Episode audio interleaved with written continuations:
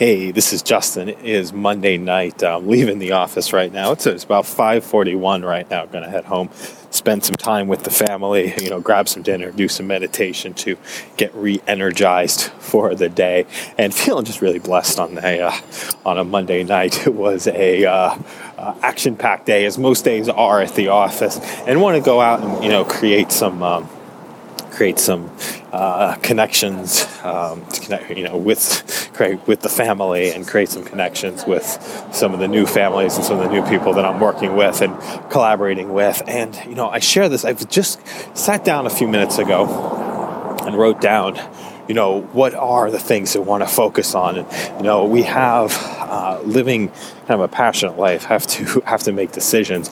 A lot of times it's, you know, between spending time with the family, you know, doing my day job work, doing personal projects and doing the creative stuff that I love. And there's never finding that right balance, um, you know, at the right time. But I find myself uh, when I can just start, when I just get in motion and take action and make decisions and go with those decisions and trust the gut, usually always works out for the best. It's when I start thinking and doing something different and managing and manipulating, then you know the mind starts to shut down and the mind starts to head inside of different directions. So, uh, you know, I share this for anybody out there who's kind of just you know thinking about what you should do. And there's good thoughts. Oops. There's good thoughts. There's thoughts that take you stagnant. There's thoughts that take you backwards. So just a reminder myself, just keep moving forward.